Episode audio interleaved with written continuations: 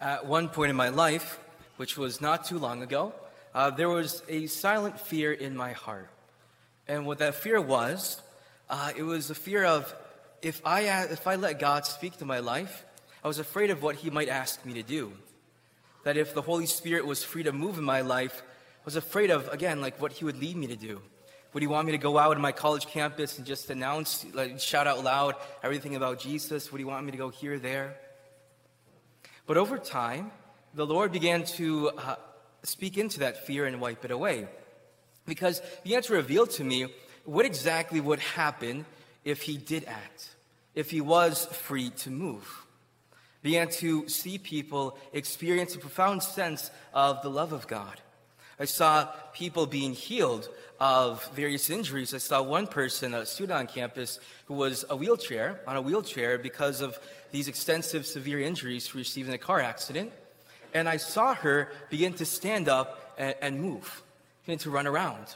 I saw people waving their hearing aids in the air because they no longer needed them, again, receiving this healing love of God.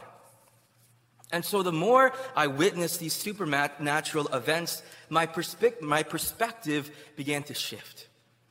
And what happened was I had a desire to see the same thing happen through me. I wanted to see that God do the same things in my life uh, and those around me. And so that way, the Lord was beginning to free me from the stronghold of fear. Now, why do I bring this up? Because we see a, a fearful mindset similarly in the parable of the talents we heard today, where one of the three servants that was entrusted with a certain amount of wealth from their master buried his master's talent. And in the gospel, we hear his reason why. He says, Master, I knew you were a demanding person, harvesting where you did not plant, and gathering where you did not scatter. So out of fear, I went off and buried your talent in the ground. Here it is back. And so, as a result of giving in to this fear, right, or, or what we hear the fear is, is that he knew what his master was expecting of him. He knew what his master might ask of him. And so, for afraid that his own abilities and talents wouldn't be enough, he buried it out of fear. And so, not only, and so he missed even doing the simplest of things of investing the money in the bank, but as a result of his fear, right, he lost what he had from his master. And so maybe some of us, maybe we might have a silent fear as well. That if I really gave God permission to move in my life, what would he have me do? Maybe some of us are aware, like, yeah, I know about the mission of the church, you know, to evangelize. What does that mean? Again, if I let God tell me what to do, what would He have me do? Or maybe we know and we're just relying on our own gifts and talents.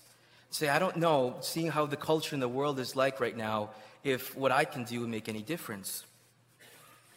Well, for all of us, when we're aware of the ways in which the Holy Spirit can powerfully work in our life. And we're aware of what God can do when He's free to act. The more willing we are, the more eager we are to exercise it, and the less tempted we are to bury the talents we've received. And so, what are those powerful gifts, the powerful way that the Holy Spirit can move in our life? They're the charisms. And so, I'm just going to briefly, oh, well, not briefly, I'm going to talk about and look into what the charisms are these powerful ways the Holy Spirit can work in our life. And so, what are the charisms? St. Paul's letter to the Corinthians says this. He writes, Now there are variety of gifts, but the same Spirit. There are varieties of service, but the same Lord. There are varieties of working, but it is the same God who inspires them all in everyone. And so here he begins by saying there are varieties of gifts. If you look in the Greek word for the word gifts, uh, the Greek says charismata, right? Plural of the word charis. And so right away we see that a charism, it is simply a gift of the Holy Spirit. And St. Paul begins to list examples of what those spiritual gifts, those charisms are. He continues writing, To each is given the manifestation of the Spirit for the common good. To one is given the spirit of utterance of wisdom and to another the utterance of knowledge according to the same Spirit, to another faith by the same Spirit, to another gifts of healing by the one Spirit, to another the working of miracles, to another prophecy, to another the ability to distinguish between spirits, to another various kinds of tongues, the interpretation of tongues. And so St. Paul provides a list and he ends by saying this All these are inspired by one and the same Spirit, who apportions to each one individually as he wills. And so in this passage, St. Paul lists a number of charisms wisdom, knowledge, faith, healing, miracles, prophecies. And it's not an exhaustive list. Elsewhere in the New Testament and the epistles, you see uh, more examples of these spiritual gifts, these charisms. And what we also hear from St. Paul is that the Holy Spirit apportions to each one individually as he wills. Each one that St. Paul is talking about are members of the body of Christ. It's you and I. All of us who have received the Holy Spirit have received a portion, right? Have received these gifts and are able to exercise these charisms. And so, gathering from this, we look at the Catechism and it defines charisms in this way whether extraordinary or simple and humble, charisms are graces of the Holy Spirit, which directly or indirectly benefit the church, ordered as they are to her building up, to the good of men, and to the needs of the world. And so here, this comes from St. Paul says that they're given for the common good. The charisms, the gifts are given for the benefit of the church, the billionaire hub, the needs of men, and the needs of the world. Now, these charisms that we received, it's not an optional part of our Christian life. And I get that from, again, what our church says in her magisterium, and I'm quoting the catechism. Charisms are to be accepted with gratitude by the person who receives them and by all members of the church as well.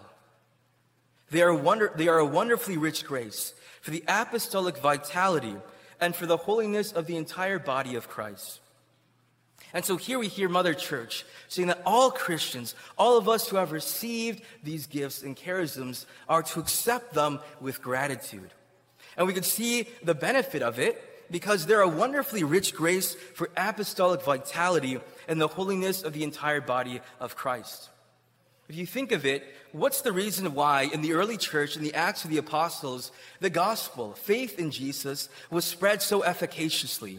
and the kingdom of God and Christianity was spreading all over the world. It was because they were operating in the power of the Holy Spirit. They were operating in these charisms, letting God work through them in these ways. Now, these charisms, they're also more than just natural talents and abilities, though certainly they can build off of them. Quoting Dr. Ralph Martin, he writes, we are grateful for all our preachers and teachers. And so one of the simple uh, charisms, right, is preaching and teaching. So he writes, we are grateful for all our preachers and teachers, but some seem to have a special gift that is not only the fruit of human eloquence or diligent study, but brings with it a sense of God's presence and has a particular ability to help us recognize that the Lord is present and speaking to us in the preaching or teaching. So I think a good example of this is our own pastor, Father Mathias. Right, as he preaches, uh, many of us can experience a conviction of the Word of God, a movement, a response to faith, or to change our life in action to Him, to the Lord. Good example of teaching is Dr. Mary Healy. Maybe some of us here have listened to her talk on YouTube or in public. I've uh, had the privilege of having her for a class in seminary. And whenever she taught, Right? There was a profound, a palpable sense of the presence of God. And I remember, I mean, I had a three hour class with her. I was writing notes constantly, right? My hand was cramping at the end. Um, but I just remember, just whenever she taught about the word, broke open the scriptures, there I felt a greater desire, right, to know who Jesus was in the Bible, a greater desire for union with him and knowledge of scripture. So there are other charisms right? Uh, such as administration, service, and encouragement. And they're more than just natural talents and abilities, but they're channels of God's powerful grace. And through them, we see a benefit of the kingdom of God, of the church needs of men and the world. Now imagine if the church knew what her charisms were, each member of the body of Christ, and we're willing with eager excitement to exercise the, the charisms, what kind of church would we see? What influence, what effect would we see in the world? Right? Uh, let me share something from my own life. Uh, usually, uh, some of us may know after the 1130 Mass, we have baptisms. And uh, people don't have to necessarily be parishioners, right, that come to baptisms. You have extended friends and family. I remember one person I didn't uh, recognize. Uh, I felt the Lord prompt me to go greet her.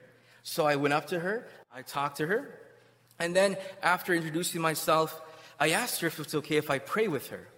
She said, okay. So we began to pray, and here, began to exercise is called the charism, the gift of prophecy, that St. Paul lists, which is listening to God's voice for others. And so I began to pray, and in my heart I say, God, what is a word of encouragement, a word of, of love, a word of consolation that you want to speak to your daughter right now? And so as I began to receive it, began to pray with it, I shared the words with her. And after I shared the words I received, I asked her, Did any of the words connect with you? Right? Did any of them ring true to you? And she looked at me, and you can see that she was moved, right? And she said, Father, before I came in here, uh, I felt my heart was closed off to God. And now I feel like my heart's wide open to God again. Now, I don't know about you, but I want to see God move and open more hearts to Him.